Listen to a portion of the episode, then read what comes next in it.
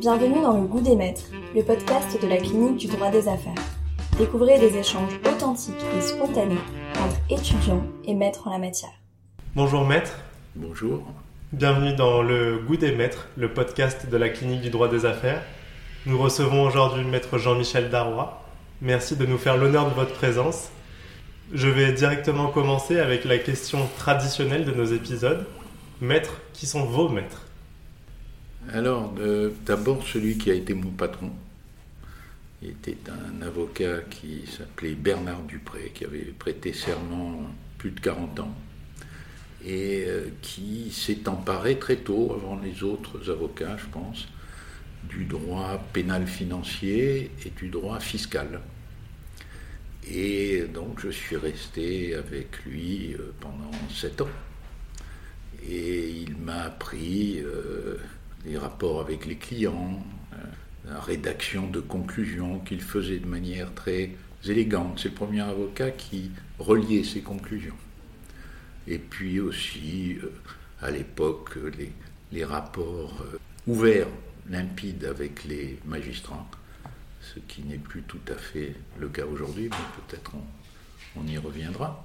Puis, étant justement euh, spécialisé dans des domaines qui étaient peu connus à l'époque, les, les avocats, euh, lorsque j'ai quitté mon, mon maître, euh, j'ai pu travailler avec d'autres avocats qui connaissaient mal donc, ces matières, comme Roland Dumas, euh, Paul Lombard, un avocat qui s'appelait Pierre Hébé, qui était très spécialisé dans les arts euh, et les artistes. Voilà, et puis après je me suis dit qu'il fallait faire sa propre, sa propre personnalité en s'inspirant des précédentes. Vous exercez la profession d'avocat depuis presque cinquante ans. Mmh. Vous l'avez vu évoluer tout au long de votre carrière. Rétrospectivement, si aujourd'hui vous étiez étudiant en droit, pourquoi ne deviendriez-vous pas avocat ? Euh, ben, si je devais choisir, sans doute je choisirais d'être archéologue, parce qu'au fond le métier d'avocat d'abord a changé, et, et puis euh, ensuite c'est un métier dans lequel on est toujours euh, dans la précipitation, dans l'urgence, dans la pression, parfois dans la, l'adversité ou même la, la guerre. Les avocats sont, sont des guerriers, euh, alors que l'archéologie, ben, on se penche sur le passé, c'est beaucoup plus lent, on a le temps de... de réfléchir. Euh, est-ce que j'hésiterais à, à être avocat et pourquoi ? Évidemment, les, les choses ont changé. Elles sont aujourd'hui, je crois, beaucoup plus techniques. Euh, les audiences, qui étaient pour nous un, un moment euh, exceptionnel, vertigineux, euh, aujourd'hui se retrécissent, notamment en matière de droit des affaires. Euh, les tensions avec les magistrats rendent l'exercice plus difficile. Je crois qu'on est dans une période de, de, de grand changement, probablement, euh, avec en plus l'intervention de, de toutes les technologies nouvelles qui vont sans doute réorienter le, le travail des avocats, et probablement qu'à, qu'à l'avenir, en dehors de compétences techniques très, très élaborées, et je trouve qu'aujourd'hui les étudiants en droit sont très savants, plus savants qu'on ne de l'été euh, à l'époque. Ce que les clients vont demander à l'avenir aux avocats, je pense, c'est euh, des capacités de jugement. C'est-à-dire prendre justement un peu de distance et leur donner un conseil euh, euh, plus global, un simple conseil technique. Et surtout que les, les procédures, les méthodes, les voies qu'on peut conseiller à un client doivent être adaptées à sa psychologie. On ne peut pas, je crois, disons dans une affaire de succession, euh, conseiller de la même façon euh, quelqu'un qui a une forte personnalité ou quelqu'un qui est timide. Il faut dans un cas plutôt adoucir l'un, et dans l'autre cas plutôt renforcer l'autre. Donc voilà, le, le jugement euh, sera important. Et comment acquérir du jugement ? Alors, il y en a certains qui ont des capacités naturelles, et puis ensuite c'est sans doute en justement travaillant sur des dossiers, et là peut-être qu'il y aura une difficulté parce que les travaux qui vous seront confiés encore à vous quand vous serez un jeune, un jeune avocat, c'est-à-dire des travaux assez ennuyeux, plonger dans les dossiers, dans les jurisprudences, dans les précédents, de lire des, des volumes et des volumes de dossiers, mais probable que dans quelques années, ça sera fait par des robots. Donc, la difficulté pour les cabinets d'avocats, pour vous former, ce sera que vous n'aurez plus ces tâches à accomplir. Donc, je laisse à mes successeurs le soin de savoir comment ils feront. Vous avez rapidement évoqué le rapport avec les magistrats, notamment, c'est une des grandes évolutions du métier. Est-ce que vous voulez dire deux mots sur ce sujet, sur quel est l'impact de la relation et de l'évolution de cette relation entre magistrat et avocat ? Oui, oui, bien sûr. D'abord, on a tendance toujours à uniformiser hein, les réflexions par des avocats et des magistrats. Tout ça, ce sont des, des hommes et des femmes différents. Donc il y a encore des magistrats avec lesquels les, les rapports sont, sont fluides, chacun restant dans son rôle. Et ces magistrats admettent que l'élaboration d'une décision, que ce soit une décision rendue par le tribunal, que ce soit une médiation, c'est une œuvre commune, hein, même, même entre l'avocat et le magistrat. Le magistrat devant euh, uniquement apprécier les, les moyens, les demandes soulevées par le. Mais dans certains domaines, qui sont surtout les, les domaines médiatiques, il est évident que des. Malheureusement, les, les, les rapports sont tendus, les responsabilités sont partagées. Euh, les, les magistrats n'ont aucune confiance dans les avocats. Euh, les avocats n'ont pas confiance euh, dans les euh, magistrats. C'était, je ne sais plus qui, peut-être Maurice Garçon, qui disait euh, à un président de tribunal, vous avez tout mon respect, mais pas ma confiance. Et donc, euh, dans ces conditions, les choses sont, sont difficiles. Euh, il faudrait sans doute qu'à l'école de la magistrature, on apprenne davantage aux magistrats euh, à respecter les avocats et ne pas les considérer comme là, juste des, des, des empêcheurs de, de tourner en rond, et apprendre aux avocats à respecter les magistrats, dont le, le métier est évidemment un métier souvent extrêmement difficile, comme on l'a vu dans ces tribunes publiées par des magistrats, qui, des juges qui regrettent de ne pouvoir, pouvoir, pas pouvoir rendre une bonne justice parce qu'ils n'en ont pas les moyens, et parce qu'ils n'en ont pas le temps. Donc sans doute faudrait-il des formations communes, bien sûr des, des moyens à trouver, des, des colloques, des réunions entre les ordres et les chefs de juridiction plus nombreuses qu'aujourd'hui. Et c'est indispensable, sinon, sinon la justice ne sera pas mieux rendue, et donc euh, les justiciables, c'est-à-dire les, les citoyens, ne, ne, ne recourront pas euh, confiance dans la justice. Si on ne fait pas confiance à sa justice, c'est quand même une des institutions démocratiques les plus essentielles qui serait fragilisée, et de ce fait, la démocratie elle-même le serait. Vous avez fait mention des affaires médiatiques. Euh, quelle est celle qui vous a marqué, l'affaire, qu'elle soit médiatique ou non d'ailleurs, au long de votre carrière ? Alors, l'affaire qui m'a le, le plus marqué, c'était euh, la défense de Laurent Fabius dans l'affaire du sang contaminé. D'abord parce que Laurent Fabius est euh, un ami très, très proche, et ensuite parce que cette accusation était absolument infamante, construite sur du sable. Au cours de l'audience, d'ailleurs, le parquet avait dû l'admettre. Un, un exemple, dans le dossier figurait une note qui aujourd'hui peut, peut apparaître absolument incompréhensible, puisque à l'époque où cette note a été élaborée, on pensait qu'il y aurait, les scientifiques pensaient qu'il y aurait à peu près trois morts par an du sida. C'était dans les années quatre-vingt-quatre quatre-vingt-cinq. Et il était apparu à Fabius nécessaire de faire procéder à des dépistages lors des prélèvements de sang. Dans cette note, il était calculé le, le montant pour la sécurité sociale de ce dépistage.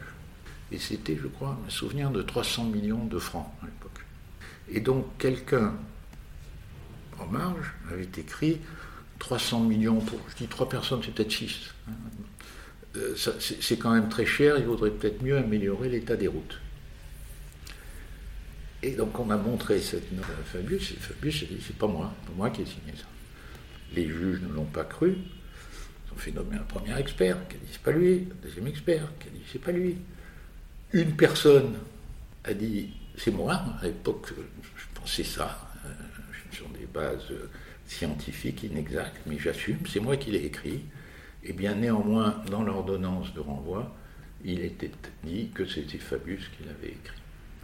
Et donc, ça ne m'a pas donné confiance dans les, dans les juges d'instruction de la Cour de justice de la République.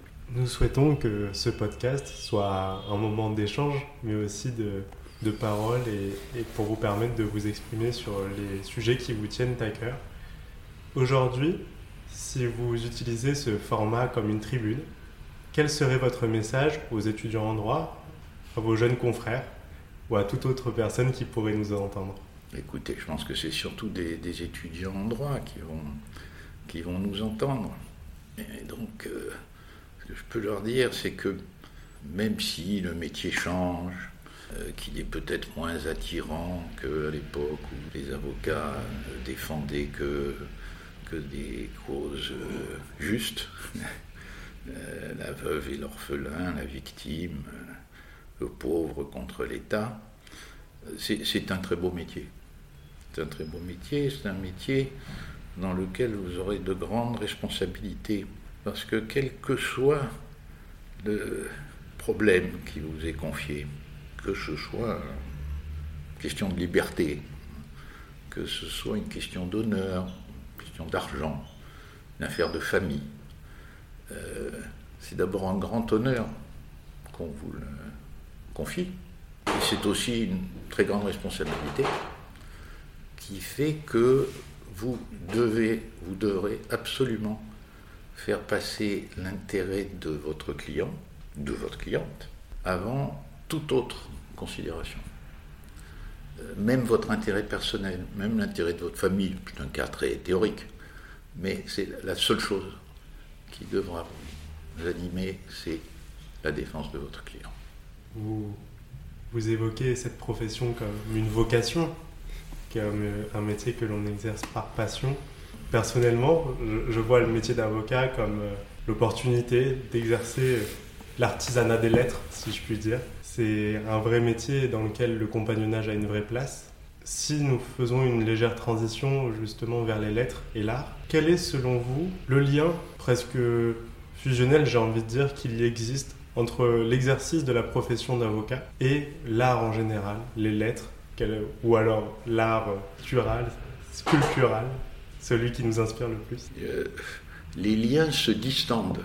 Hein, à l'époque justement où, où les plaidoiries avaient une importance essentielle dans le déroulement du procès, dans la décision de, de justice, il est évident que les avocats, les bons du moins, étaient des, des lettrés, des intellectuels. Ils lisaient beaucoup, ils faisaient des citations. Euh, il y avait un côté comédien qu'on retrouve encore chez certains de mes confrères.